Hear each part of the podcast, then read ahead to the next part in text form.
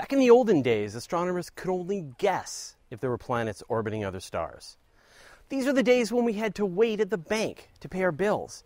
Nobody carried computers in their pockets, and those computers gave direct connections to everyone else's pockets because pocket connectivity is highly important. School was uphill both ways. The number six was brand new. We recorded images on thin sheets of transparent plastic. Five Bs were worth a quarter, and I had an onion tied to my belt, as was the style at the time. With the discovery of a mega Jupiter sized world orbiting the star 51 Pegasi in 1995, the floodgates opened up.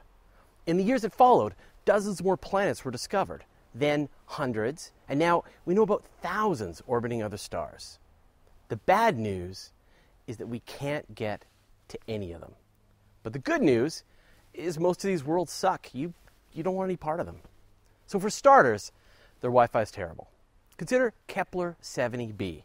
This world orbits a star four times in a 24 hour period. This means it's super close and a great place to really quickly win all the Human Torch cosplay competitions. The surface temperature is a completely unreasonable 7200 Kelvin, hotter than the surface of the sun. There's the planet's orbiting pulsar PSR B1257 plus 12, a millisecond pulsar in the constellation of Virgo. As they whip around their exotic host, they're bathed in intense radiation, which is generally considered bad for creatures who need functioning organs. So perhaps HD 106906b, orbiting its star 650 times more distantly than we orbit the Sun you'd spend every second of your short life on that planet inventing new words for cold. And then you die cold. Imagine a world that orbits a star like our sun. A world made of about an Earth's worth of rocky material that you could just stand on at just the right distance from its star that water can exist as a liquid. This is what astronomers search for the Triwizard Cup of extrasolar planetary research. Earth 2, Terra Nova, the Gaia, part le deux. Here's the exciting part astronomers have found each of these characteristics in a planet, but never all together. They found plenty of stars similar to the Sun with planets orbiting them.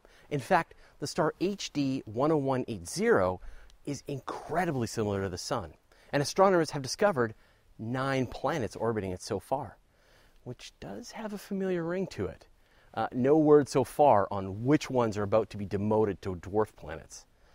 They found planets roughly the same mass as the Earth. Kepler 89 with 98% the mass of the Earth. So close. Sadly, it's way too close to its parent hydrogen furnace to be habitable. They found planets in the habitable zone. Here on Earth, the global average temperature is minus 18 degrees C. Sounds cold, but the wintry nights in Antarctica absolutely wreck our GPA. The closest analog discovered is Kepler 22b with a global average temperature of negative 11 C. So it should feel downright balmy. Except it's about 2.4 times bigger than Earth and orbits a nasty red dwarf star.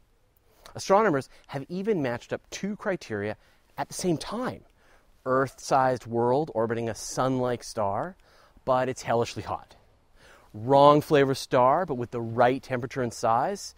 It's a veritable tic tac toe board of near wins. But so far, there hasn't been a single extrasolar planet discovered that meets all three criteria an Earth sized world orbiting a sun like star inside the habitable zone where liquid water could be present and astronomers were hoping that NASA's Kepler spacecraft, which would have been the first to discover Earth 2.0, it had already turned up thousands of planets, including many of the ones I've already mentioned. But sadly, just a few years into the mission, it lost too many reaction wheels, which allow the spacecraft to change direction.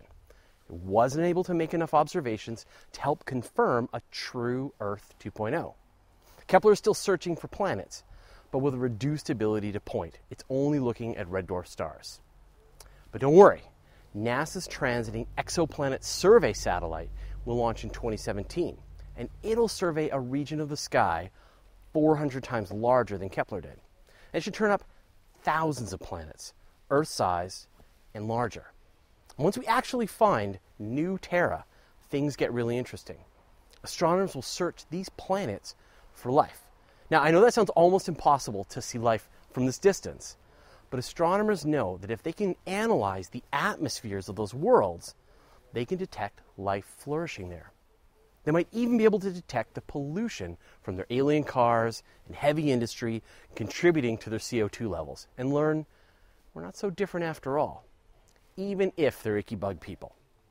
So, at the time I'm recording this video, no analog Earth planet has been discovered so far. But it's just a matter of time.